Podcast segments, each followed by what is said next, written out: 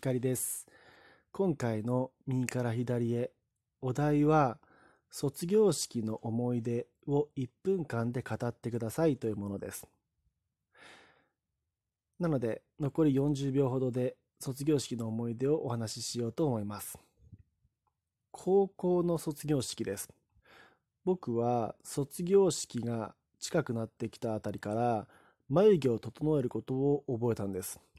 でもそれがおでおでこの方から上の方からどんどん抜いていくっていうやり方を間違ったやり方をあの覚えてましてしかも細くすればいいやと思ってたんであのその眉毛で一生ものの卒業式の写真に残ってます。